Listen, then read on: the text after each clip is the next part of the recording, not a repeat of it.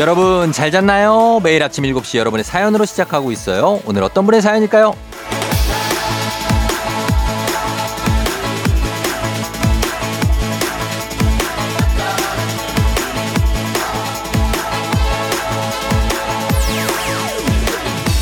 1176님, 쫑디, 여기는 강원도 고성입니다. 호텔에서 근무하는데 출근한 지 일주일 차. 48. 늦은 나이에 이직했는데 열심히 적응 중이에요. 기운을 주실 수 있을까요?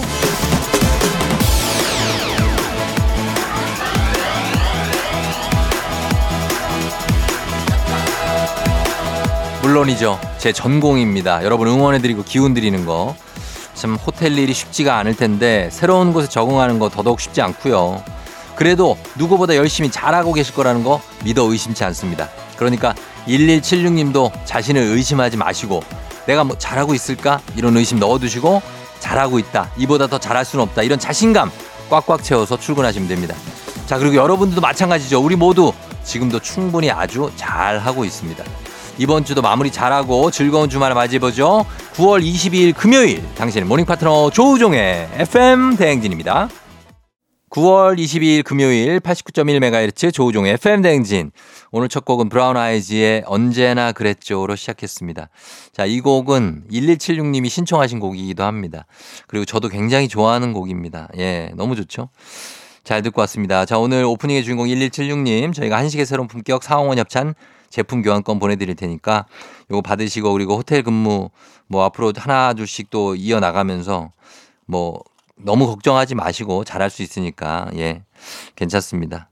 그리고 4931님 쫑디 안녕하세요. 아침에 조금 쌀쌀해져서 가디건 꺼내 입고 출근해요. 가디건의 계절이 돌아왔죠. 예, 꼭 입으셔야 되고 요즘에 뭐 반팔로 다니시는 분들도 간혹 있지만 그러다 감기 걸릴 수 있으니까 예, 가디건 같은 거 꼭 챙기시기 바랍니다. 그리고 6523님 출첵 오늘만 버티면 주말 다음 주는 드디어 추석 너무 좋아요 하셨습니다. 아 추석을 또 사랑하시는구나. 예 그럴 수 있습니다. 음 추석을 기다리고 좀 연휴니까 아무래도 길게 쉬시는 분들은 기다려지죠. 저는 이제 추석 내내 이제 아시안 게임 기간이라서 계속해서 이제 또 일을 해야 되는 입장이긴 하지만 그래도 마음은 좋습니다. 예 마음은 좋아요. 어 6987님 친구가 생일 선물로 강냉이 1kg을 보냈어요. 이거 어떻게 다 먹죠? 쫑디 좀 드릴까요? 강냉이로 1kg면 상당하죠. 강냉이 가볍잖아요. 그걸로 1kg면 얼마를 보낸 거야. 아, 진짜. 이거 1년 내내 뭐 드시면 되지 않습니까? 예. 저도 강냉이 참 좋아하는데 뭐 이거 어떻게 봤나? 어, 그렇습니다. 자, 그리고 저희가 어 이게 그 어제 일부에 해결해 드린다고 하고 저희가 이걸 시간이 너무 필요한 문자라서 해결을 못 해드리는데 오늘 좀 말씀드리면 그 목욕재개라는 말을 쫑디가 누가 맞는지 좀 얘기해 달라고 하시면서 목욕재개가 아이예요, 어이예요? 하시는데 남편이랑 내기 중이라고. 어 목욕재개가 맞냐? 아니면 목욕재개가 맞냐인데 이게 머리를 감고 몸을 씻고 목욕해서 어 내는 목욕에서 시작하는데 여기 마음까지 깨끗하게 한다는 그런 의미를 담고 있는 재 아이입니다. 아이 재 그리고 주변까지 경계한다 해서 개 그래서 목욕 재개, 몸가짐을 조심한다. 해서 몸을 씻고 몸가짐을 조심해서 뭐 제사도 지내고 뭐 부정을 피하고 뭐 이런 뜻을 담고 있어서 목욕 재개할 때는 아이가 맞습니다. 예, 3165님 이제 해결되셨죠? 아, 요거 이거 해결했네. 예, 속 시원합니다. 자, 그러면서 오늘 가도록 하겠습니다. 오늘도 문재인이 8시 동네 한바 퀴즈. 오늘은 다시 만나는 재미가 있는 패자부활전이 있는 날입니다. 오늘 어떤 분들 제외하게 될지 어떤 분이 명예회복을 하게 될지 기대해 주시면 되고 그리고 전화 걸어서 노래 한 소절 성공하면 모바일, 모바일 커피 쿠폰 드리는 정신차려 노래방 세 분 모두 성공하면 선물 하나 더 얹어드립니다. 오늘 저희가 전화를 드리겠습니다. 평소에 손이 좀 느려서 한 맨날 통화 중이다 이런 분들 적극적으로 좀 표현해 주시면 저희가 요럴 때 전화를 드리니까 문자로 보내주셔도 되고 저희 노래 힌트 미리 드리겠습니다.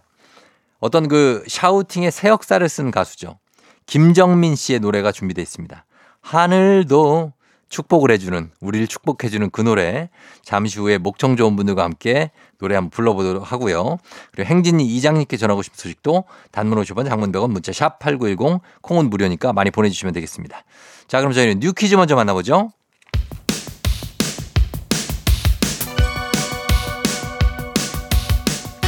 아하 그런 일이야 아하 그렇구나. 이오 DJ 쫑디스파랑 함께 몰라도 좋고 알면 더 좋은 오늘의 뉴스를 콕콕콕 퀴즈 선물은 팡팡팡. 7시엔 뉴 퀴즈 온더 뮤직.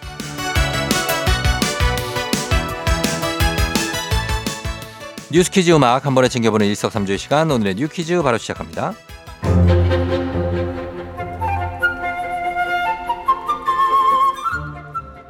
제19회 항저우 아시안 게임이 바로 내일 개막합니다. 10월 8일까지 펼쳐지는 이번 아시안 게임 45개국의 12,500여 명의 선수들이 참가하고요. 40개 종목에서 481개의 금메달을 놓고 경쟁을 합니다. 우리나라의 우리나라는 종합순위 3위, 금메달 50개 이상을 목표로 내걸었는데요. 파견된 선수단은 역대 가장 많은 1,140명. 우리 태극전사들 속속 항저우행 비행기에 몸을 싣고 있습니다. 그리고 미리 도착한 선수들은 어제 선수촌에서 입촌식을 치렀는데요. 개막식은 우리 시각으로 내일 밤 9시 항저우 올림픽 스타디움에서 열립니다. 사람, 아름다움, 감동을 주제로 하고요. 또 폭죽은 없이 전자 조명을 활용한 친환경으로 진행될 예정인데 어떤 장면으로 우리의 눈과 귀를 즐겁게 할지 어떤 감동을 선사할지 기대해 보시기 바랍니다.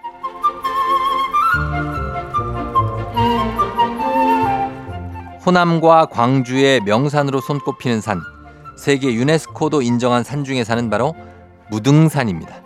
유네스코 세계 지질공원 중 한 곳으로 우리나라의 21번째 국립공원이죠. 최고봉인 천왕봉을 중심으로 지왕봉과 인왕봉이 정상을 이루고요. 붉게 물든 가을 절경도 굉장하다고 하죠. 하지만 이 아름다운 산에 가도 정상엔 오를 수 없었습니다. 1966년부터 공군 부대가 주둔하면서 민간인 출입이 통제되어 왔는데요. 반가운 소식이 전해져 왔습니다. 바로 내일부터 무등산 정상이 활짝 열립니다. 57년 만에 시민들에게 상시 개방될 예정인데요. 상시 개방 코스는 서석대 주상절리에서 부대 후문 옆을 지나 인왕봉 전망대까지 갔다가 다시 내려가는 왕복 코스로 약 390m에 이릅니다. 탐방객들의 안전을 위해 오후 4시까지만 개방되고요. 부대 후문 옆부터 인왕봉까지는 군사기밀 보안 유지를 위한 가림막이 설치되어 있다고 하니까 놀라지 마세요. 자, 여기서 문제입니다. 우리 가족 깨끗한 물 닥터피엘 협찬 7시에 뉴퀴즈. 오늘의 문제 나갑니다. 이곳 광주의 자랑이자 유네스코 세계 지질공원 중 한 곳으로 산 중의 산 명산으로 손꼽히는 산. 내일부터는 민간인 출입이 57년 동안 통제됐던 이 산의 정상부가 상시 개방됩니다. 이 산의 이름을 딴 수박도 유명하죠. 어디일까요? 1번 백두산, 2번 금강산, 3번 무등산. 자, 오늘은 근육통 크림과 스포츠 테이프 선물로 준비되어 있습니다. 추첨을 통해서 정답자 10분께 드리고요. 단문 50원, 장문 100원, 문자 샵 8910 또는 무료인 콩으로 정답 보내주시면 됩니다. 저희 음악 들을 동안 여러분 정답 보내주세요. 음악은 바이브, 가을 타나봐. FM 댕진에서 드리는 선물입니다. 이노비티 브랜드 올린 아이비에서 아기 피부 어린 콜라겐. 아름다운 식탁 창조 주비푸드에서 자연에서 갈아 만든 생와사비. 한식의 새로운 품격 상황원에서 간식 세트, 메디컬 스킨케어 브랜드 DMS에서 코르테 화장품 세트, 첼로 사진 예술원에서 가족 사진 촬영권, 천연 화장품 봉프레에서 모바일 상품 교환권, 아름다운 비주얼 아비주에서 뷰티 상품권, 에브리바디 엑센코리아에서 블루투스 이어폰, 소 나이산 세차 독일 소낙스에서 에어컨 히터 살균 탈취 제품, 판촉물 전문 그룹 기프코, 기프코에서 KF94 마스크, 주식회사 산과들에서 한줌견과 선물 세트, 하남 동네 복국에서 밀키트 복요리 3종 세트 여에스더 박사의 에스더 포뮬러에서 글루타치온 필름 당신의 일상을 새롭게 신일전자에서 제습기 건강을 생각하는 다양에서 오리 스테이크 세트 지친 수험생과 직장인에게 좋은 트레서피에서 온가족 영양제 제거 명장 송영광의 명장텐 베이커리에서 소금빵 시그니처 세트 BBG랩에서 피부관리 전문 BLS 클리닉 마스크팩 네이트리팜에서 천년의 기운을 한 포에 담은 발효 진생고 주식회사 창원 H&B에서 내 몸속 에너지 비트젠 포르테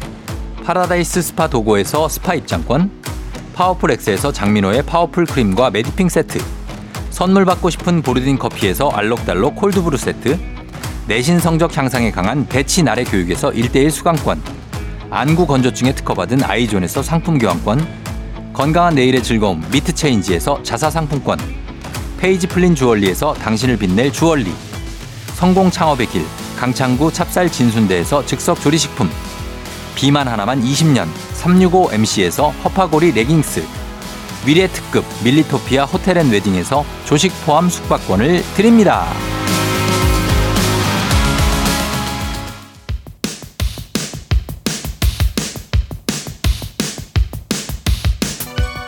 일곱 시에 뉴퀴즈 온더 뮤직 오늘의 퀴즈 정답 발표합니다. 올가을엔 무등산 정상에서 가을을 만끽할 수 있겠죠? 정답 3번 무등산입니다.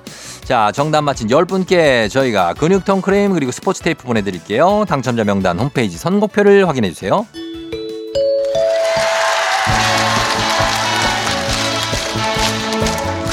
노래 한 소절로 정신을 확 깨우는 아침 정신 차려 노래방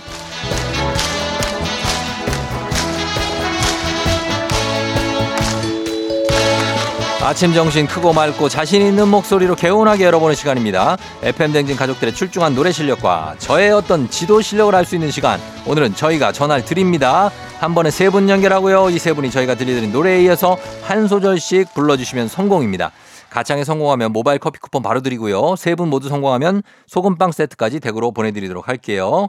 자, 오늘 음악 샤우팅 좀 필요합니다. 음악 나갑니다.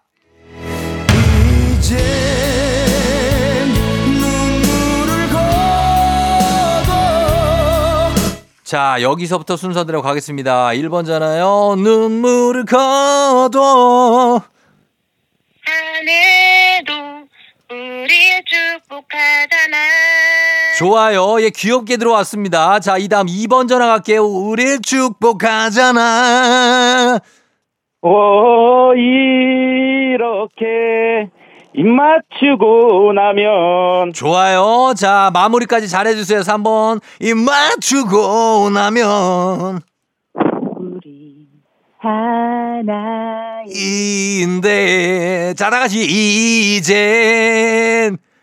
눈물을 거. 거둬 잘하셨습니다.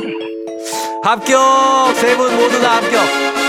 자, 성공입니다. 저희 모바일 커피 쿠폰 바로 보내드릴게요. 자, 그리고 소금빵은 댁으로 친절히 보내드리도록 하겠습니다. 잘 불렀어요, 여러분. 자, 원곡 듣고 오겠습니다. 김정민, 슬픈 언약식. 준비하시고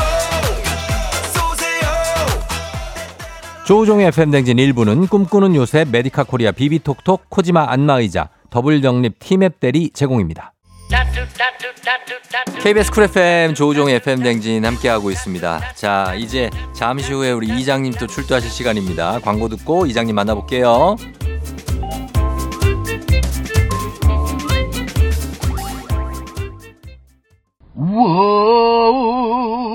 조종 나의 조종 나를 조종해줘요. 조종 나의 조종 나를 조종해줘. 하루의 시작 구종조가 간다. 아침은 모두 FM 대행진. 기분 좋은 하루로 FM 대행진.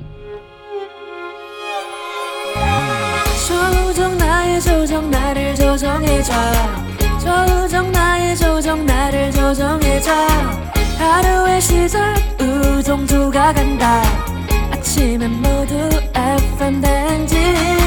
기분 좋은 하루로 FM 댕진.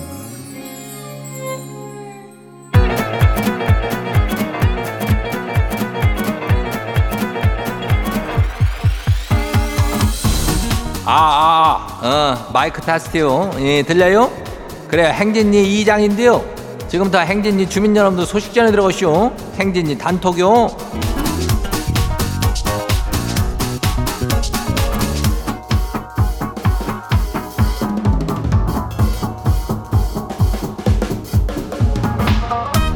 그래요. 행진리 단톡이요. 방금 전에 다 들었슈? 예, 그래요. 오늘도 저기 우리 주민 목소리들아 시작을 했는데 로고송 불러준 그 저기 이상호 이 주민이 창법이 아주 특이하. 어, 이- 이정민이라고 불러주고 김정민의 모창을 한겨. 이것은 사실 이장도 사실은 그 솔찬혀지. 예, 이거래 비열은 사실 이제 눈물을 거둬 하늘도 우릴 축복하잖아. 어때요? 이 정도 한다고. 예. 예전에 많이 불렀쇼. 어. 하여튼 이상호 주민은 나하고 좀, 좀 맞는 데가 있는 것 같아. 어. 그러니까 나중에 한번 콜라보로 해다가 저기 뭐라 그래야. 어? 김정민 모창 한번 같이 한번 해요. 예. 하여튼 상호 주민한테는 블루투스 이어판 이거 잘했으니까 보내줘요. 예. 그리고 로고송은 계속해서 받으니까 보내주고 그 카카오톡이라고 이슈. 거기에 플러스 친구를 저기 하면은 FM 대행진이 친구 추가가 저기 돼요. 그러고 불러 제껴 주면 돼요. 어, 그럼 칭찬 주고 선물 주고 다 주니까. 그래, 자, 풀친 추가라고 하죠? 예, 해주고. 그리고 저 이도 저도 너무 다 귀찮다 그러면은 그냥 사연만 보내도 돼요. 예, 사연 문자가 샤퍼고 89102니까 단문이 50원이 장문이 100원이 예, 콩은 무료죠. 그리고 오늘 행진이 사연 소개된 주민들한테는 해상 케이블카 탑승권 보내드려요. 예. 그래, 우리 행진이 단톡 바로 한 봐요. 첫 번째 거시기요. 예, 1025 주민요. 이장님, 지가 벼르고 벼르다가 일러요. 아, 우리 딸이요. 아, 중3인데요. 지금 예고 입시를 준비하거든요. 근데 이제 몸 관리를 해야 된다면서 급식이 좀 헤비하니까 다이어트 조- 도시락을 싸달라 그러네요. 아, 속으로 철들었네. 아주 기특하다. 하면서 출근 준비 와중에 새벽부터 일나서 다이어트 도시락을 싸주는데 아니 근데 왜 자꾸 도시락 먹고 편의점을 간대요? 아 띠링띠링 그 체크카드에 그 문자가 날이면 날마다 날라와요. 책가방에서는 과자 봉지 나오고 이럴 거면 어른 도시락 싸달라 그러지 말고 그냥 급식을 먹어라 이거 사. 아주 혼구멍 좀 내줘요. 뭐 혼구멍을 저기 1025 주민이 다 이미 냈는데 내가 뭘 또 또 또 내겠어. 그래요. 아니 뭐 배가 고픈 고픈 아버지. 예. 아이고 더 예고 입시 준비하면은 월매나 실기 필기부터 할 게 많어. 그러니까 좀 이해해줘요. 예. 가가지고 한번 심판의 날은 한번 와야 될겨. 너 다이어트 도시락 이거 계속 싸가 주 이거 맞아 아니 맞아 아니요. 요거 한번 들어가요. 예. 다음 봐요. 예. 추석 특급 열차 주민요. 이장님 최근에 제가 이사를 했는데요. 아 추석 선물 세트가 전에 살던 집으로 배송이 갔쇼. 아 분명히 회사에다가 바뀐 주소를 알려줬는데 이거 환장해요. 이 먹을 거라는데 이거 왕복 2시간 걸리는지 이거 아주 속 터져 죽겠쇼. 그래 이거 먹을 거면은 마음이 급하지. 어 이거를 뭐 냉동 냉장 보관이다 뭐 이러면은 아 이거 왜 거기로 갔대야. 아유 2시간짜리로 뭐 어떻게 갔다 온대야. 하여튼간에 좀 시간 좀 어떻게 내 가지고 인전 갔다 와야 되겠네. 어, 속 터져요. 어, 다음 봐요. 장민근 주민요. 이장님 추석 연휴에 딱 하루 쉬고 일해야 되는 신혼 6개월차 새신랑이요. 주방에서 요리하는 셰프인데 우리 사장님이 추석 딱 하루만 쉬고 문을 연대요. 아, 외식하는 손님이 많을 거라고요. 결혼 오고 첫 명절이라 처가도 가야 되고 아 인사하러 다닐 것도 많은지 속상해요. 그래야 이게 참 새신랑이 추석 연휴에 하루 쉰다며 어른이 말도 안 되는 거죠. 하루에 처가도 당연히 가야 되고 본가도 당연히 가야 되고 뭐 그럴 거 아니요. 예? 그 하루에 그냥 여기저기 두 탕 틀려면 쉽지 않을 건데 아니 하루만 더 쉬면 안 되나 모르겠네. 아이고 같이 일하는 이장 입장에서도 참 이심전심 동병상련이요. 예, 기운 내요. 다음 봐요. 예, 부산 남자 주민요. 이장님 100만 년 만에 소개팅 나갔는데요. 아, 사투리가 너무 심하다고 퇴짜를 맞았쇼. 지는 분명히 서울말 썼는데 아, 속상하네요. 사투리는 어떻게 고치는 거래요? 글쎄 이거라면은 아주 도건 마음을 맞고 고치지 않으면은 잘 안 될겨. 예, 사투리를. 그리고 저기 부산이나 저기 자기 지역에 대한 애정이 있다면은 또 그 말을 또 우리가 고치는 것은 그냥 사투리 저기 그냥 괜찮다 그런 처자를 만나면 되지. 아니 뭐 사투리 심하다고 퇴짜 놓는 거면은 그건 뭔 말이요. 어, 그러니까 괜찮요. 서울말 좀 써요. 밥은 먹었니? 뭐 이런 거 쓰면서 조금씩 고치면 돼. 아, 뭐 고칠 필요도 없지만은 그래. 다음 봐요. 마지막이요. 박민수 주민요. 이장인 지가 전세 사는데요. 인자 이사 가고 싶어가지고 계약 만료 석 달 전부터 주인집한테 재계약을 안 한다고 했거든요. 근데 전세금을 그 새로운 입주자가 와야지 줄 수 있다는 거예요. 아 근데 집 보러 오는 사람이 한 개도 없이요. 지는 딱 마음에 드는 이사 갈 집이 있는데 아 찜해놨던 그 집이 그냥 나갔대요. 너무 속상해서 인전 잠도 안 와요. 집 위로 좀 해줘요. 이장님 위로가 필요해요. 그래요. 이거는 참 그 집 보고 어, 전세금을 와야 빼주는 이 집주인도 있지만은 참 이거 가야 되는 사람은 마음이 속이 타지. 예. 아니 그 인전 언제 이거 빼줄게요? 어? 석 달 전에 얘기를 했으면은 집 뺄 준비를 해줘야 될 거 아니요. 이거 부지런하게 뛰면서 좀 알아보고 좀 부동산에도 얘기를 단단히 해놓고 그래야 집 보러 오는 사람이 오는겨. 예? 아유 진짜 속상하죠. 조금만 기다려봐요. 내가 볼 때는 한 달 안에 또 분명히 뭔가가 올 테니까. 예, 기다리면 박민수 화이팅! 오늘 소개되는 행진이 가족들한테는 해상 케이블카 탑승권 보내줘요. 예. 행진이 단통 매일 열리니까 알려주고 싶은 정보나 소식 있으면은 행진이 말머리 달아주고 보내주면 돼요. 단문이 50원이 장문이 100원이 예, 문자가 샤프고 8910이니까 콩은 무료죠. 일단 우리는 노래 저기 하고 올게요. 뉴진스 ETA.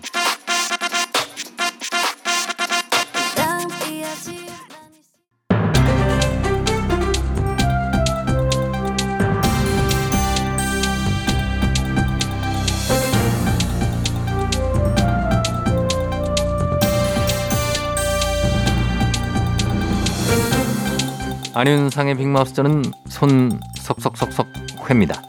빠른 사춘기를 겪는 성조숙증. 이 성조숙증 환자에 대한 과잉 진료가 논란입니다. 2차 성징이 빨리 시작된 아동에게만 처방돼야 할 성호르몬 주사가 키 크는 주사로 쓰이기도 한다는데요. 자, 자세한 소식 어떤 분이 전해 주시죠? 이게 저 이런 식으로 쓰이면 안 되는 건데 이 참. 낭닥 낭만닥터 한석규가 전해드립니다. 예, 요즘에 이 아이들 키 크, 크, 크게 한다고 호르몬 주사를 놓는 경우에 상당히 많다 이렇게 듣긴 했습니다만 이게 성조숙증이랑은 무슨 상관이 있는 거지요? 그 2차 성징이 빨리 시작이 되면 성장판이 닫히고 키가 자라지 않을 수가 있잖아요. 예.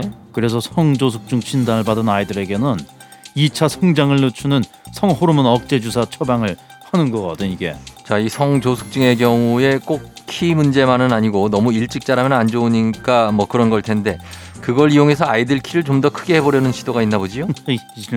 아니 눈치가 빠른 양반이야. 어?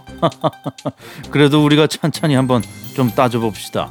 일단 성조숙증 진단 연령이 여자 아이들은 만 8세, 남자 아이들은 만 9세 미만이에요. 예, 그러면은 한뭐 초등학교 글쎄 한 3, 4학년쯤 되네요. 예, 이게 보험 적용이 됩니다.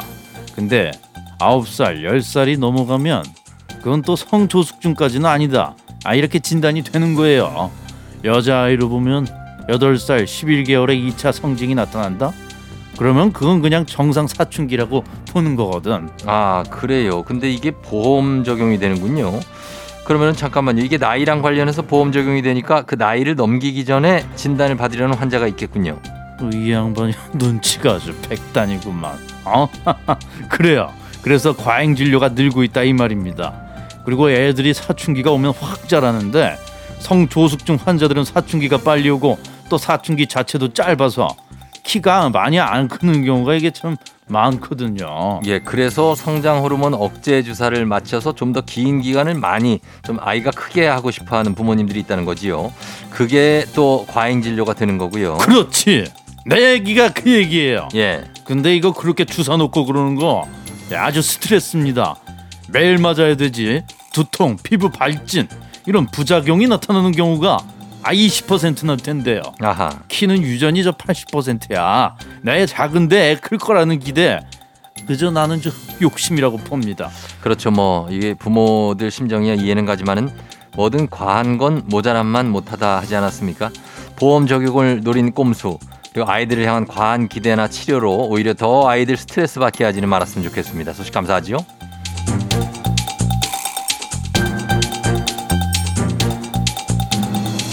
다음 소식입니다. 각종 드라마나 오락 프로그램들을 제공하는 OTT 이 사이트들의 유료 컨텐츠를 공짜로 볼 수 있게 불법 유통 사이트들이 에, 상당한데요. 이런 곳들에서 접속자들을 불법 도박 사이트로 유인해서 부당 이득을 챙긴다고 하는데 청소년들이 여기에 쉽게 빠져들어서 문제라고 합니다. 어떤 분이 전해주시죠? 법은 제대가 아니라 최소한의 장치입니다. 그러니까 법은 말이에요. 지키라고 있는 거예요.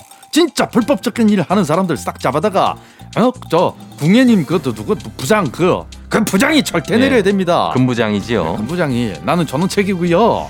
예, 이게 이런 불법 사이트들이 항상 있어 왔는데 저는 이런 건 대체 뭘로 무슨 이득을 얻기에 계속 생기나 싶었는데요. 이 광고 수익입니까? 예, 광고 수익이 좀 있겠죠. 그런데 문제는 지금 있는 불법 스트리밍 사이트들에 있는 광고 중에 온라인 도박 사이트입니다.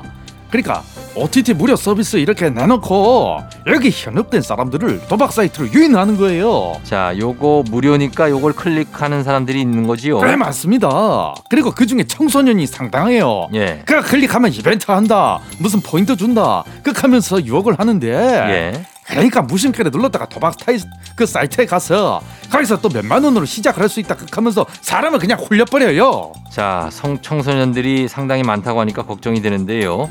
안 그래도 좀 유혹이 오면 약한 그런 시절 아닙니까? 잘 들어봐요. 천만 원, 예? 천만 원씩 잃은 애들이 수두룩 가랍니다. 아니 10대 아이들이 천만 원이요? 천만 원. 뭐 다들 몇만 원 용돈으로 시작해서 가벼운 마음으로 들어갔다가 털리는 거예요. 또는 뭐못 모르고 그 사채까지 손대는 그런 청소년들도 있고 채. 정말 난리도 난립니다. 정말 이거 지금 경찰 수사 들어갔거든요. 경찰이 그 도박 사이트 계좌를 들여다보니까 하루에 막 1억씩 입금이 되는데 절반 이상이 5만 원 이하의 소액이래. 참 아 이거는 예 정말 청소년들이 정말 많이 이, 이용하고 있을 가능성이 상당하네요. 이 도박 사이트를 해외 서버를 두고 대폭해서 쓰는 경우가 많아서 수사가 정말 어렵습니다. 그러니까 이거 처음부터 아예 광고도 못하게 막아버려야 되는데 애초에 공짜 어쩌고 하는 불법 사이트도 다 때려잡고 컨텐츠 관리 좀 빡세게 하고 이거 할 일이 참 많아요. 예. 아주 답답한 지경입니다. 이거 저희가 봐도 쉽게 눈에 띄는 것들인데 이거 좀 단속을 좀 해주시면 어떨까 싶은데 막는 게 참 시간이 많이 걸리네요. 역부족인 경우도 많다고 하고요. 일단은 아이들이 접속을 하지 않도록 주의를 주고 계속해서 이거 살펴봐야 됩니다. 아, 근데 어른들이 살핀다고 애들이 안 하니까 그게 문제입니다. 그 애들은 하지요. 아 그러니까 아 참 참 그렇다고 마냥 손 놓고 있을 수는 없으니까요. 이 사회적으로 규제를 좀 강력하게 만들어서 계속 관리 감독해 가면서 개인적으로도 끊임없는 지도와 주의 필요할 것 같습니다. 오늘 소식 여기까지지요.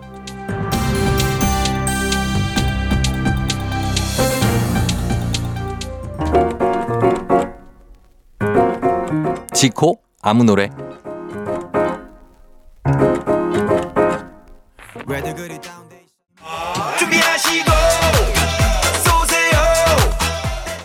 조우종의 FM 댕진 2부는 고려기프트, 일양약품, 워크웨어, 티뷰크, 스마트한 금융앱 NH콕뱅크, 파워펌프, 포스코 E&C 제공입니다.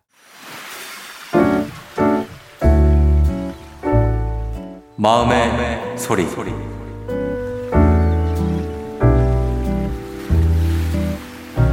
사랑하는 우리 아들, 이번 주 대학 수시 원서 접수 기간이지? 원서 접수만 했는데 벌써 우리 아들은 대학 입학한 것처럼 굉장히 들떠 있는 것 같아. 뭐 살 빼서 여자친구 사귀겠다고? 벌써 대학교 입학하면 대학 생활은 어떻게 하고, 아르바이트는 어떻게 하고, 그래서 등록금은 어떻게 마련하고, 여러 가지 계획을 세우고 있는 것 같아. 그런데 아들, 아직 대학 결과 발표도 안 났어. 어떻게 될지는 모르거든.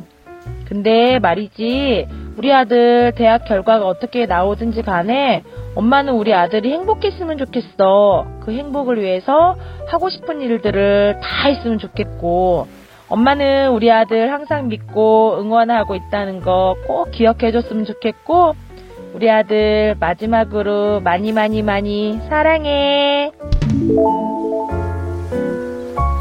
자, 오늘은 찬준우맘님의 마음의 소리였습니다. 찬준우맘님, 저희가 온라인 수강권 플러스 건강기능식품까지 선물로 보내드리도록 하겠습니다.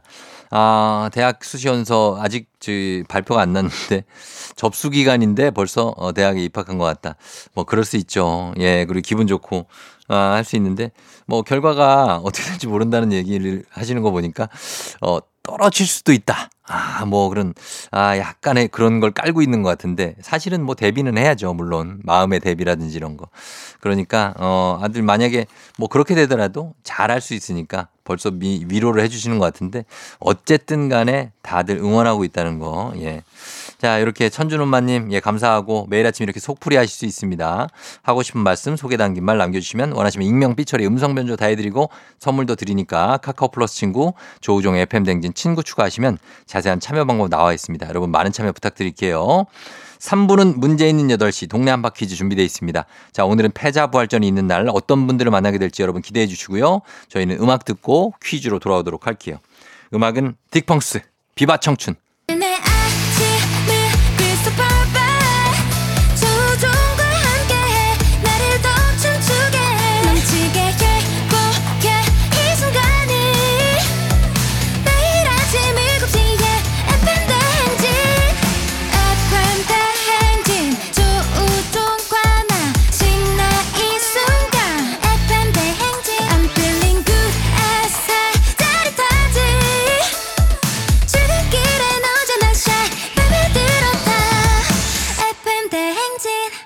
조우종의 FM 냉진.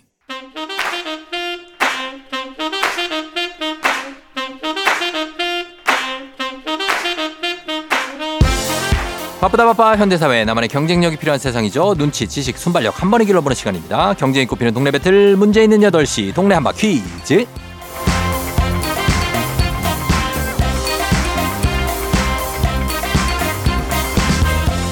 시드니로 가는 가장 쉬운 선택 키웨이 항공협찬 문제 있는 8시 청취자 퀴즈 배틀 동네 한바 퀴즈. 동네 이름을 걸고 도전하는 참가자들과 같은 동네에 계시는 분들 응원 문자 주세요. 추첨을 통해 선물 드립니다. 단문 50원 장문 100원의 정보 이용료가 드는 샵 8910으로 참여해 주시면 됩니다 자 오늘도 어, 오늘은 패자부활전이 있는 날 역시 패자부활전도 룰은 똑같습니다 문제는 하나 동대표는 둘이고요 구호를 먼저 외치면 답을 외칠 수 있습니다 틀리면 인사 없이 햄버거 세트 드리고 안녕하고요. 마치면 동네 친구 10분께 선물 그리고 어, 본인은 12만 원 상당의 스팀 다리미를 저희가 드리도록 하겠습니다.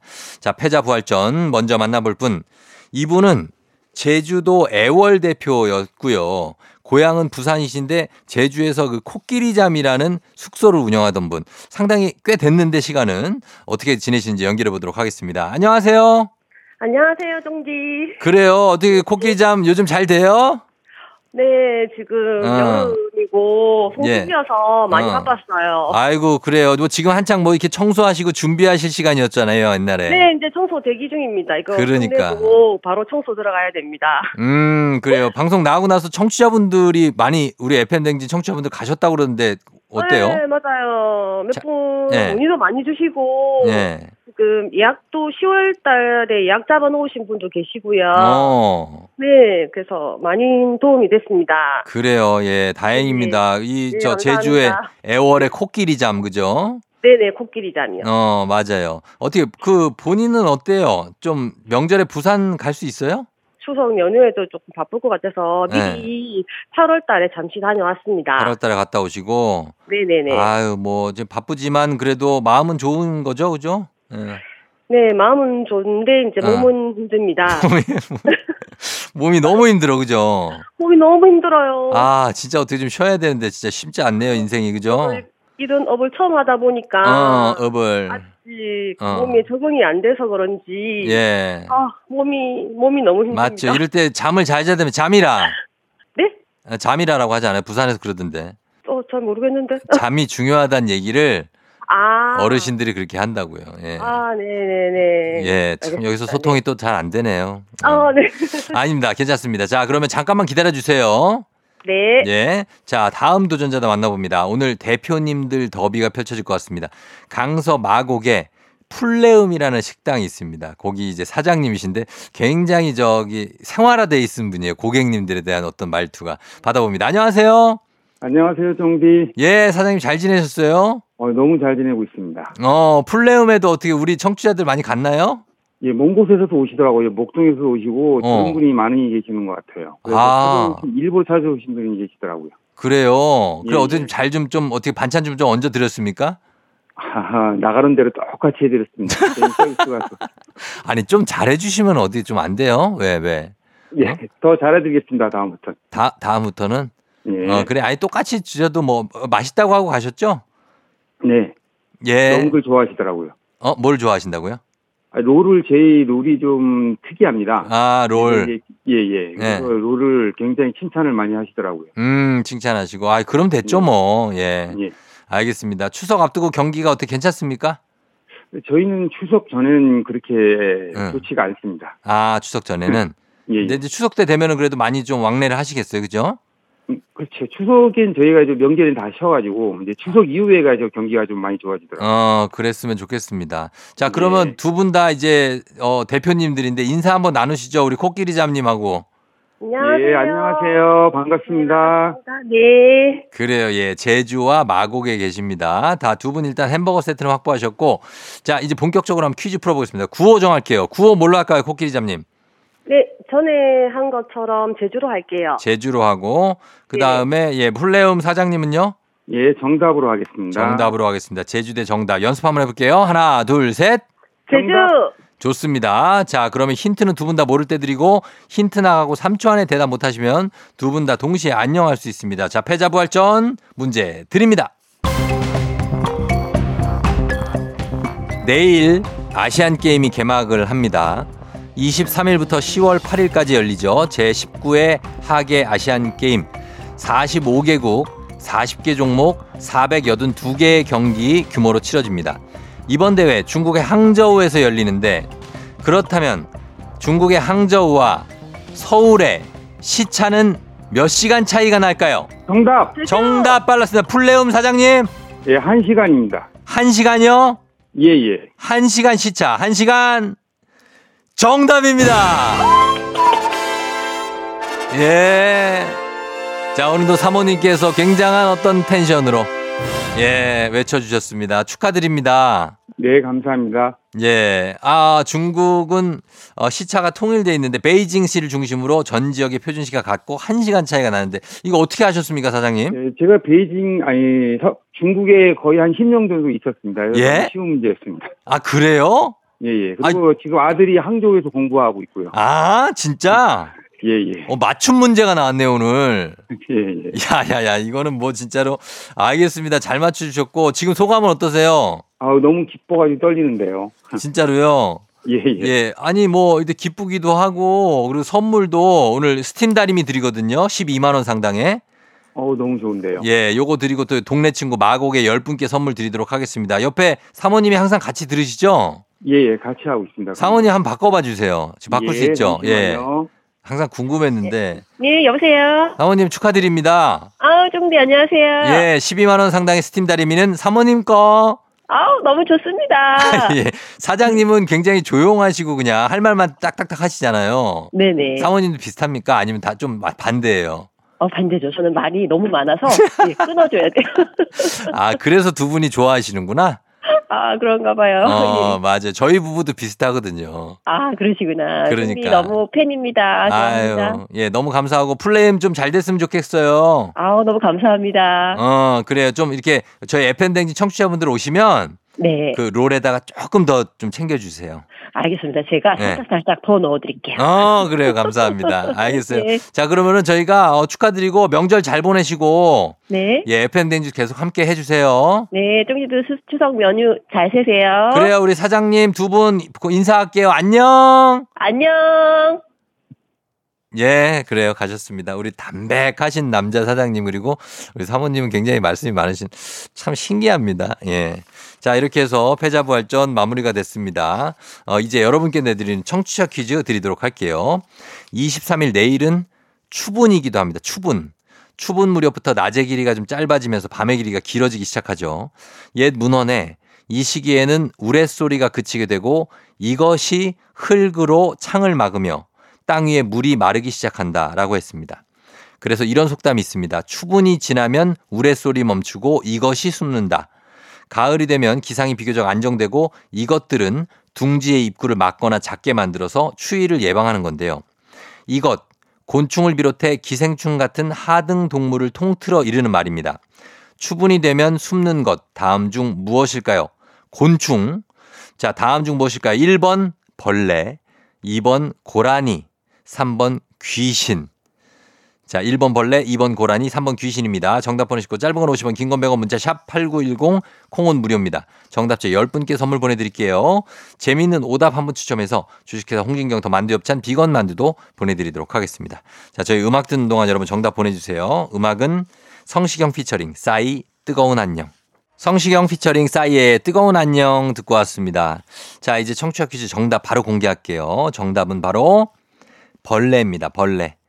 자, 오늘 정답 맞힌 분들 10분께 저희가 선물 보내드려요. 오늘, 어, 그리고 조우종 FM댕진 홈페이지 선곡표에서 정답자들 올려놓을 테니까 명단 확인해 주시고, 베스트 오답도 한 분, 저희 주식회사 홍진경 더 만두엽찬 비건 만두 보내드리겠습니다. 역시 홈페이지 선곡표에서 명단 확인해 주시면 되겠습니다.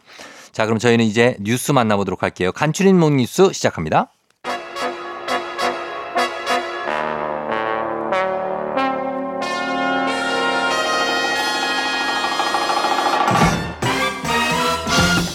간추린 모닝뉴스 KBS 김준범 블리블리 기자와 함께하겠습니다. 자, 또 헬기 떴습니다. 예. 네. 아, 높이 떴네요. 예, 김준범 기자. 예, 예, 거기 하늘에서 보는 이쪽 여의도 스튜디오는 어떻습니까? 춥네요, 이제. 춥죠? 예, 예. 감기는 거의 나아가고 있는 건가요? 이것 때문에 다시 도질 것 같아요. 자, 예, 문 빨리 닫으시고, 예, 얼른 내려오시면 되겠습니다. 자, 어, 뭐, 오늘 저 첫 소식부터 정하, 전할 텐데, 오늘은 예, 사실 관심이 이제 중국의 항저우 아시안 게임이 내일 개막이죠? 예, 내일 9월 23일부터 10월 8일까지 예. 대략 한 보름 정도 항저우 아시안 게임이 진행이 되고요. 예. 중국 항저우, 그러니까 항주 그렇죠. 어디 있는지 아세요? 이게 상하이 남쪽으로 한 150km 떨어진 곳 아닙니까? 예. 예. 중국 해안가. 그 우리로 네. 치면 서해고 중국으로 치면 동해인데 중국 그렇죠. 해안가에 상하이보다는 아래, 홍콩보다는 위에 음. 그 상당히 남쪽에 있고 지금 꽤 덥다고 합니다. 예. 거기에 우리나라 선수진이 그제 어, 20일 날 모두 본진이 출발을 했고요. 예. 뭐 사실 원래는 2022년에 열렸어야 됩니다. 그렇죠. 원래 2024년에 올림픽이 열리고 음. 2022년에 아시안 게임이 열리고 이렇게 2년 단위로 왔다 갔다 하는데 예. 지금 2023년에 1년 늦게 열리는 이유는 뭐 아시다시피 코로나 19 때문에 연기가 됐죠. 1년 연기가 돼서 열리는 거고요. 예.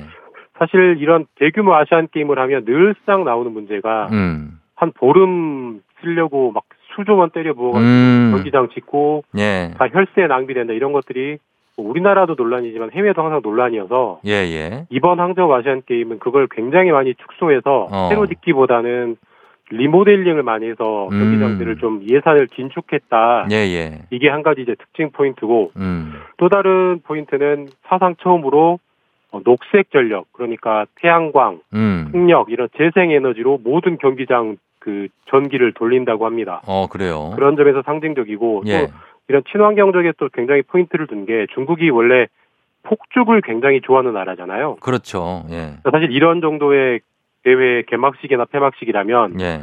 원래 중국이라면 폭죽을 정말 무진장 써야 되는데 예. 어마어마하게 쓰겠죠. 예. 이번에는 폭죽을 쓰지 않고 어, 그래요. 예, 디지털 불꽃놀이라는 새로운 폭죽을 보인다고 하니까 음. 그것도 한번 뭐 눈요기할 만한 재밌는 행사가 될 것 같습니다. 어, 그래. 초, 취지는 아주 좋고, 어, 그리고 일단은 태양광 풍력 발전으로 발전을 한다. 이런 것도 뭐 굉장히 어, 긍정적인데, 맞습니다. 뭐 이 대회가 이제 시작되고 진행되면은 뭐 예상 못한 스포츠는 뭐 진짜로 각본 없는 드라마 뭐 이런 얘기를 하지 않습니까? 예. 그래서 명승부랑 스타들이 나올 텐데, 일단 가장 관심 받는 경기들은 어떤 게 있을까요? 뭐 쫑디가 스포츠를 잘 아시니까 쫑디는 어디에 관심이 가세요? 저는 지금 뭐 아시안 게임 축구 중계를 지금 축구는 이미 시작했거든요. 예, 예. 하고 예. 있기 때문에 뭐 축구에 가장 관심이 가고 그 다음에 가는 게 뭐 야구, 배드민턴부터 뭐 수- 수영도 있고요. 뭐 여러 종목 있잖아요. 뭐, 예. 네, 뭐 가장 큰 관심은 인기 종목인 것 같습니다. 축구와 야구가 우승하느냐. 음. 특히 축구 같은 경우는 2014년, 뭐 18년 두 대회 연속 아시안 게임 우승을 했기 때문에 그렇죠. 이번에도 우승하면 3연패가 되는데 예. 3연패를 3연패를 달성할 것일 수 있을 것이냐. 네. 뭐 그제 아시겠지만 9대 0으로 홍콩을 이겼기 때문에 뭐첫 음. 기대는 좋긴 합니다. 3연패가 아무 어, 어떤 나라도 하지 못한 예, 위협이라서 아시안 게임 3연패는 지금까지 없다고 네, 합니다. 최초가 어, 되겠습니다. 지금 하면. 국가대표 같은 경우는 좀 여러 가지 뭐 논란 때문에 별로 분위기가 안 좋은데 음. 아시안 게임에서라도 3연패가 달성되면 축구 쪽이 분위기가 좋아지는 계기가 될 것 같고 예. 말씀하신 대로 안 배드민턴의 안세영 선수, 세계 1위죠. 예, 탁구의 신유빈 선수, 예. 수영의 황선우 선수 모두 음. 중국의 벽을 넘고 중국 선수들이 이기고 금메달을 딸 것이냐 이게 또 관전 포인트일 것 같고 예. 높이뛰기 우상혁 선수 같은 경우도 뭐 세계 대회도 이제 금메달 땄지만 아시안 그렇죠. 게임에서도 아시안 정상 1위에 오를 것이냐 음. 이게 이제 상당히 관전 포인트가 될 것 같긴 합니다. 예. 자, 모든 종목에 뭐 관심을 가져야 되는 건 맞는 것 같고요. 그리고 이제 스포츠와 별개로 이 큰 국제 행사니까 개막식, 폐막식 때 주요 외교 이벤트들도 있을 수 있겠군요. 가장 큰 관심은 아무래도 이제 북한입니다. 북한. 네. 최근에 이제 그런 보도가 있었는데 북한이 최근에 북한 김정은 위원장이 최근에 러시아 푸틴 대통령을 만났었잖아요. 그랬죠. 근데 이번에 지금 아시안 게임 개막식에 참석을 해서 음. 어, 중국의 시진핑 주석을 만날 수 있다는 관측이 있습니다. 아, 뭐 그래요? 확실한 건 아니고요. 근데 예. 만약에 그 행사가 이루어지면 북한이 전- 본격적인 북중러 외교에 나선다는 신호탄을 보여주는 걸로 볼 수 있을 것 같고 예. 사실 푸틴 대통령이 우크라이나 전쟁 이후에는 거의 그 두문불출하고 있는데 음. 이번 아시안 게임에 참석을 해서 국제 행사의 모습을 나타낼 것이냐 예. 이것도 이제 하나의 관전 포인트고요. 예. 그다음에 중국과 가장 아시아에서 껄끄러운 나라가 대만입니다. 대만이죠. 그 대만도 아시안 게임에 참석을 하거든요. 하죠. 예, 참석을 하는데. 이 대만의 정치인들이 예. 음. 개막식에 참석할 것이냐도 역시 음. 중국과 대만의 관계를 고려해 보면 예. 역시 그게 그 외교 외교 무대로서는 관전 포인트가 될 것 같다 음. 이런 관측이 많습니다. 이래 명칭은 일단 차이니스 타이페이라고 하고 출전을 대만이 하고 있긴 합니다만은 지켜봐야 될 부분이고 알겠습니다. 자 아시안 게임 그렇고 다음 뉴스는 추석 연휴 때 숙박 할인을 받을 수 있는 쿠폰을 정부가 나눠준다고요? 예, 이거는 뭐 이제 9월 27일 음. 다음 주 수요일 그러니까 네. 추석 연휴 바로 하루 전날부터 시작되는 건데요. 예. 어, 전국에 있는 모든 거의 모든 숙박 시설이 에서 3만 원을 할인받을 수 있는 쿠폰입니다. 아 예. 예. 그러니까 숙박료가 5만 원 이상이기만 하면 네. 요즘 5만 원 안 넘는 숙박 시설이 어디 있어요? 그러니까 거의 모든 숙박 시설이 음. 에서 쓸 수 있는 3만 원짜리 쿠폰을 9월 27일부터 네. 10월 15일까지 정부가 정부 예산으로 나눠주는 건데요. 어. 30만 장이 준비가 되어 있습니다. 예 예. 30만 장이 소진이 되면 그 선착순가 떨어지면 이제 다 행사가 종료되는 거고 예. 그 이 쿠폰을 어디서 받을 수 있느냐? 어디서 받을 수 있어요? 홈페이지에 접속하는 건 아니고요. 예. 어, 우리나라의 온라인 여행사 44곳이 행사에 참여해서 음. 그 온라인 여행사의 홈페이지에 접속을 하면 그 쿠폰 배너가 떠 있고 그걸 눌러서 이제 받으시면 되는데 음. 온라인 여행사 44곳이기 때문에 우리나라 이름을 알고 모르고 웬만한 여행사는 다 참여하기 때문에 음. 포털에 어, 숙박 할인 치면 예. 나, 나오기 때문에 쉽게 접속하실 수 있고요. 예. 한 사람에 한 장씩. 그러니까 만약에 가족이 4명이면 4장까지도 받을 수 있는 어. 그런 대규모 쿠폰 배포 행사가 9월 27일부터 진행이 됩니다. 예, 뭐 숙박 시설이면 다 됩니까? 호텔도 되고 뭐 민박도 호텔도 되고, 뭐 콘도도 되고 모텔도 되고 예. 농어촌 민박도 되고요. 거의 어. 웬만한 데는 다 됩니다. 알겠습니다. 자, 그럼 이거 받았어요, 쿠폰을. 그러면 어떻게 씁니까? 이거 바로 써야 됩니까? 아니면 뭐 기간 같은 게 있습니까? 이제 그게 중요한데요. 이게 예. 받으면 그날 거의 바로 써야 돼요. 그러니까 아. 받아놓고 예. 내가 한 석 달 뒤에 써야지 이건 안 되고요. 아. 그러니까 9월 27일부터 10월 15일 사이에 나눠주고 음. 사용도 9월 27일부터 10월 15일 사이에 반드시 해야 돼요. 그래서 네네. 예를 들어서 제가 오늘 받았다. 네. 그러면은 오늘 오전부터 다음 날, 그러니까 내일 오전 7시 전까지 예. 어딘가에 숙박실에 홈페이지에 접속해서 결제를 하면서 어. 쿠폰을 써야만 쓸 수 있고 만약에 쓰지 않으면 예. 정부가 다시 가져갑니다. 아하. 그러니까 즉시 쓰라는 즉시 숙박하라는 사람들에게 나눠주는 일종의 내수 경기 진작 진작책이기 때문에 음. 9월 27일부터 10월 15일, 그러니까 추석 연휴도 포함되어 있는데 이 기간 동안에 국내 여행을 준비하시는 분이면 예. 뭐꼭 써보시는 거는 굉장히 추천할 만한 좋은 행사인 것 같습니다. 알겠습니다. 자, 그리고 어, 다음 뉴스까지 볼게요. 서울에 새 소각장을 짓는 문제 때문에 서울시하고 마포구하고 극한 갈등을 벌이고 있다는데 이거 무슨 내용이죠? 이게 아마 마포 구민분들은 이미 익히 아시는 내용이실 거예요. 음, 예. 서울시가 어, 서울 시내 안에 새로운 소각장을 짓는 문제를 굉장히 고심을 했는데 네. 그 장소를 마포구 상암 상암. 하늘공원 있는 데 있잖아요. 거기로 이제 장소를 새로 지정을 했어요. 예, 예.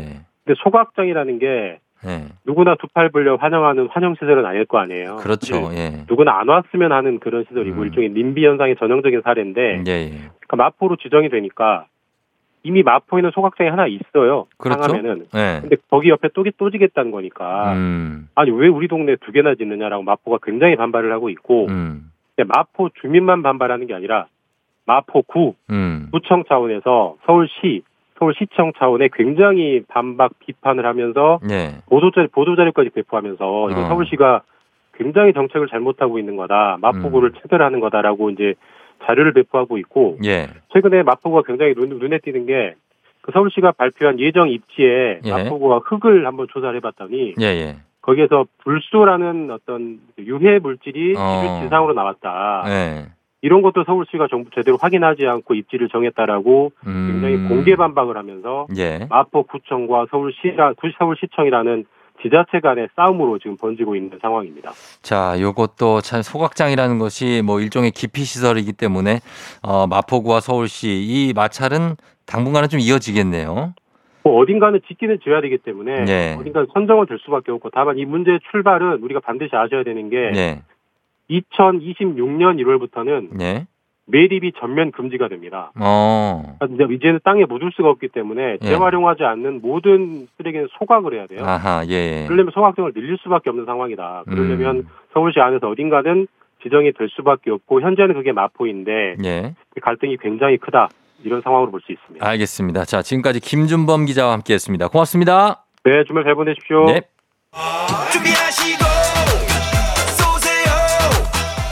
조우종의 FM 댕진 3부는 지벤컴퍼니웨어, 스마트한 금융앱 NH콕뱅크, 금성침대, 프리미엄 소파 에싸, 땅스 부대찌개, 공무원 합격 해커스 공무원, 프롬바이오, 포스코 ENC 제공입니다. 조우종의 FM 댕진 3부 함께하고 있습니다. 자, 오늘 4부 잠시 후에는 박태근 본부장과 함께 책을 만나보는 시간 북스타그램 이어지는데요.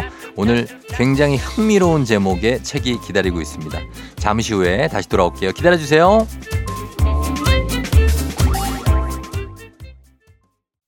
기분 좋은 바람에 진해지는 feeling 들리는 목소리에 설레는 good morning 너에게 하루 더 다가가는 기분이 어쩐지 이젠 정말 꽤 괜찮은 feeling yeah. 매일 아침 조종의 FM 댕진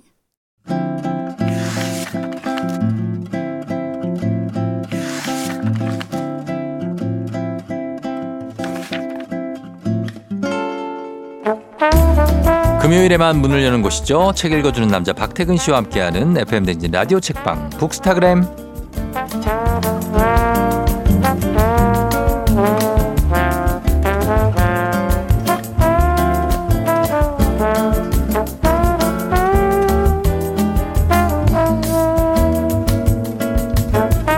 환기가 필요한 금요일 굳게 닫힌 창을 시원하게 열어주실 분이죠. 다양한 이야기로 우리의 생각을 가로로 세로로 쫙쫙 늘려주실 분 박태근 본부장님 어서 오세요. 네, 안녕하세요. 박태근입니다. 네, 본부장님은 어 일단은 1인 가구잖아요, 지금. 어, 그렇죠. 재테크에 관심 있습니까? 재테크 머리로만 합니다. 머리로만? 무슨 얘기냐면 예.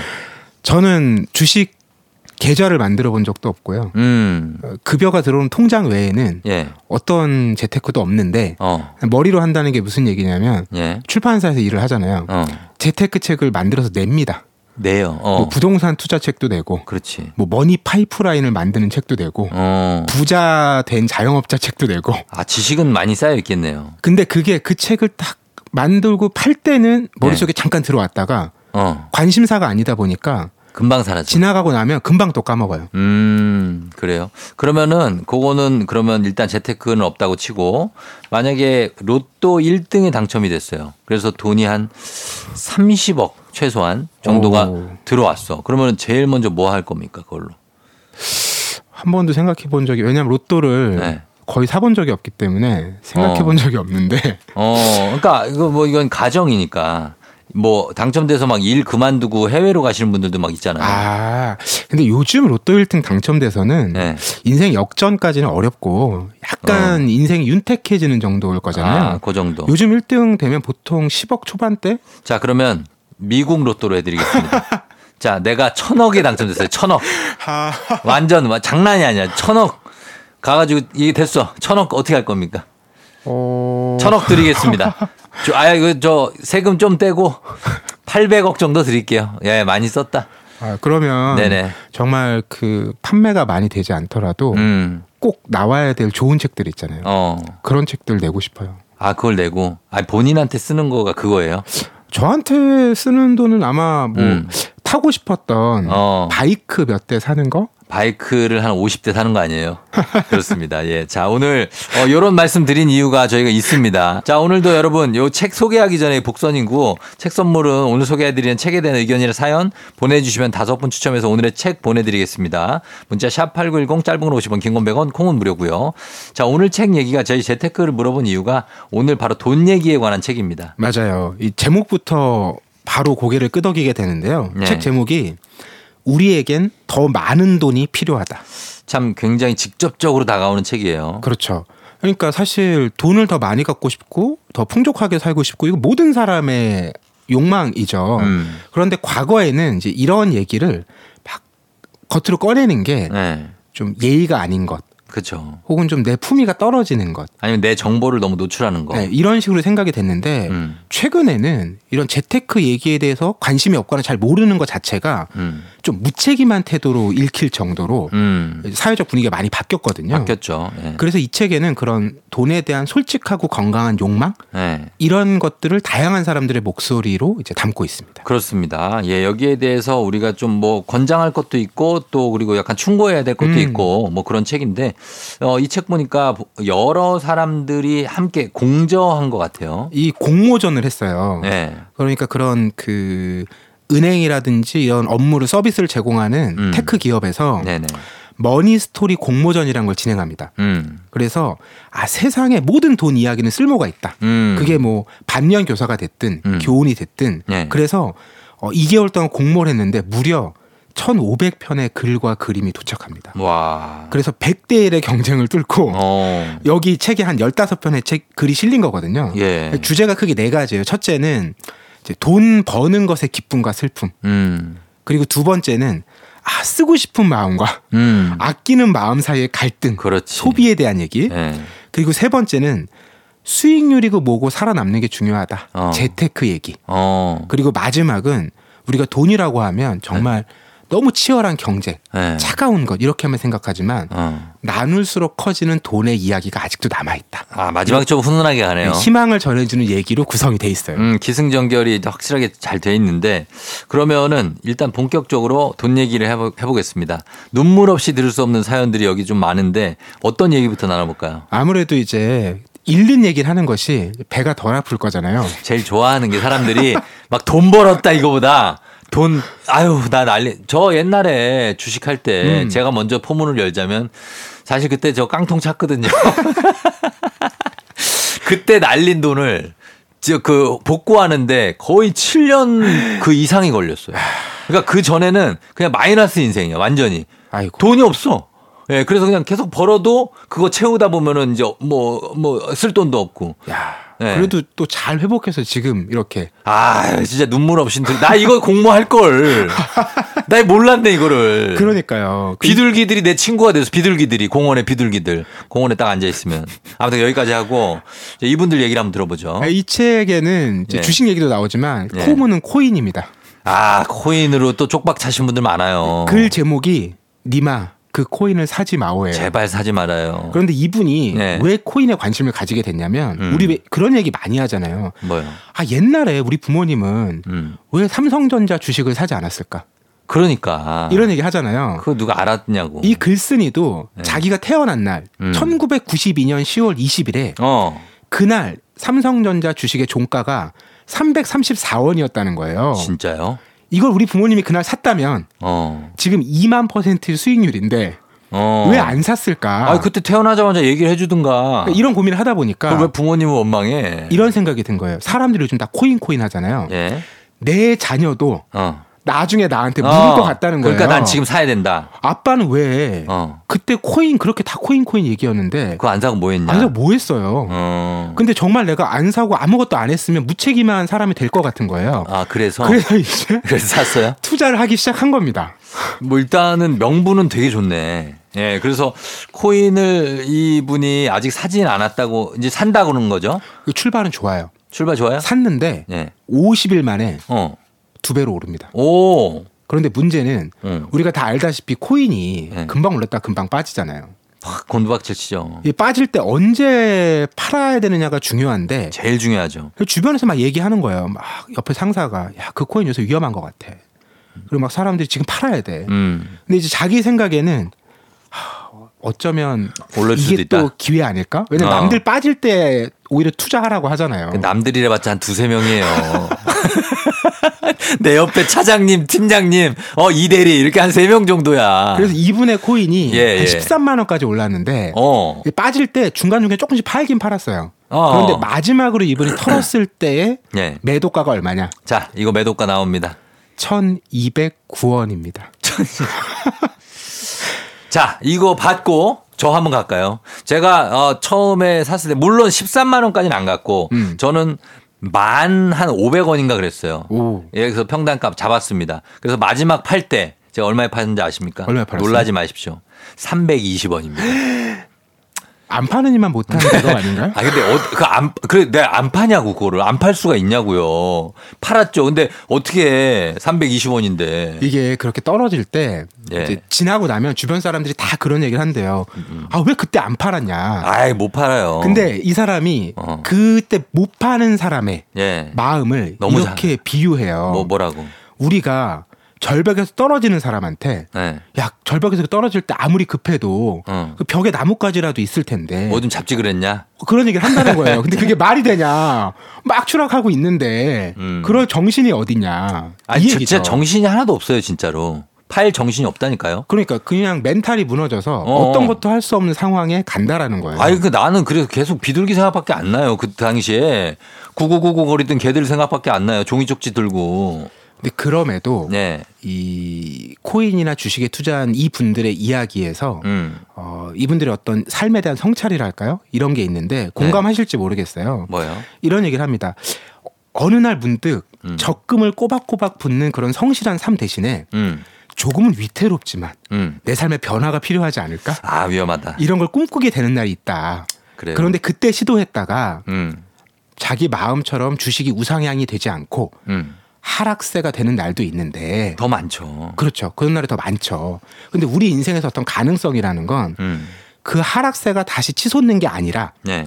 그런 실패에도 음. 내가 내 삶을 포기하지 않고 음. 고군분투해서 예, 예. 다시 일어서는 것. 그럼요. 마치 저 저도 사실 그때 진짜 인생 끝난 것 같았거든요. 아 내 인생은 그냥 요 나이에 끝나는구나 아, 생각하고 있었단 말이에요. 그리고 막 그냥 덜덜 떨리고 항상 막 그랬었는데 어쨌든 간에 시간이 지나면 다시 그 이상 회복이 되고 음. 지금은 오히려 그 이상의 돈을 더 많이 벌었고 오. 네, 그렇기 때문에 이렇게 망했다고 생각할 필요가 전혀 없이 이 도전해 보는 것도 저는 나쁘지 않다고 왜냐면 그 전에는 제가 돈의 소중함을 몰랐었어요. 음. 그냥 살고 돈 있으면 쓰고 없으면 말고 그랬는데 지금은 그걸 알죠 가치를 그래서 돈은 우리가 너무 에이 멀리해야 양반이다가 아니라 가까이 하고 신경 써야 되는 거다. 아, 맞아요. 저도 그런 고민이 드는데 재테크를 전혀 안 하잖아요. 그런데 그러니까. 이렇게 주변 사람들 얘기 들어보면 주식이나 부동산 얘기를 하는 걸 들어보면 네. 아, 이 사람들이야말로 음. 세상 돌아가는 걸 알고 있는 사람들 아닌가? 맞아요. 이런 예. 생각이 드는 거예요. 왜냐하면 우리는 결국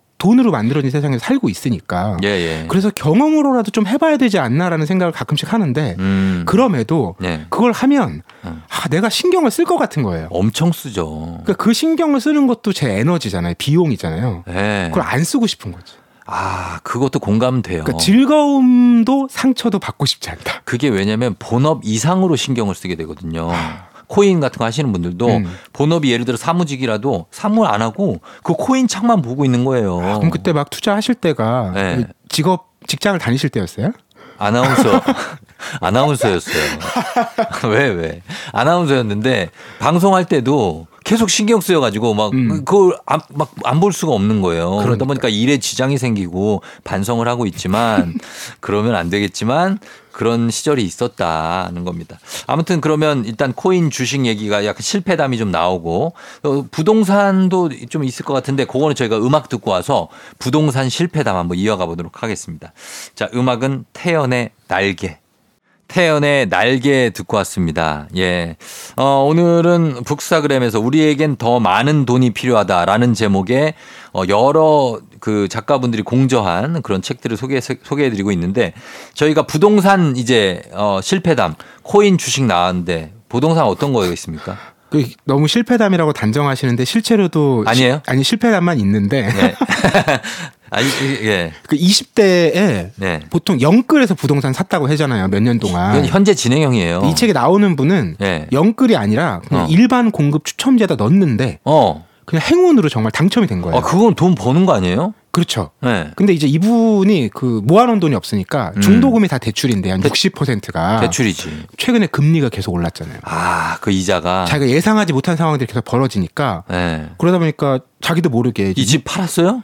팔진 않았습니다. 어, 근데. 뭐 미국 중앙은행 제롬 파월 의장이 누군지도 알게 되고. 그렇지, 어, 그렇지. 그러니까 이분은 금융이나 재테크 전혀 몰랐던 분인 거예요. 네. 어. 그런데 이 과정을 통해서 예. 그걸 배우게 됐다라는 거죠. 음. 그래서 이게 실패가 아니라 자기에겐 좋은 경험담이고 음. 30대 만약에 이런 자기에게 기회가 주어진다면 음. 훨씬 더 좋은 상황에서 그쵸. 더 나은 결과를 만들 수 있지 않을까. 어. 이런 이제 긍정적인 이야기로 끝나는 실패담입니다. 아, 그래요. 그러니까 뭐 이게 부동산도 되게 크잖아요, 사실. 이게 옆에 집 막 오르는 거 듣고 있는데 나는 어, 아직 집이 없고 사야 되는 거 아닌가 이런 음. 고민들 엄청 많잖아요. 그리고 부동산은 진짜 이게 단위가 커서 그러니까 이분도 처음에 금리 0.1% 오르는 게 뭐 대수야라고 생각했는데 예. 이게 몇 억 단위니까 아, 엄청 크죠. 0.1%만 해도 몇 백만 원씩 달라지는 거예요. 맞아요, 맞아요. 예. 그래서 그런 거에 대한 어떤 그 고민들, 어, 돈이 사실 정답이 없습니다. 많든 적든 고민이 있는 건데, 어, 일단은 이, 요, 이제 쓰는 얘기도 한번 해볼까요? 돈 뭐 이렇게 낭, 이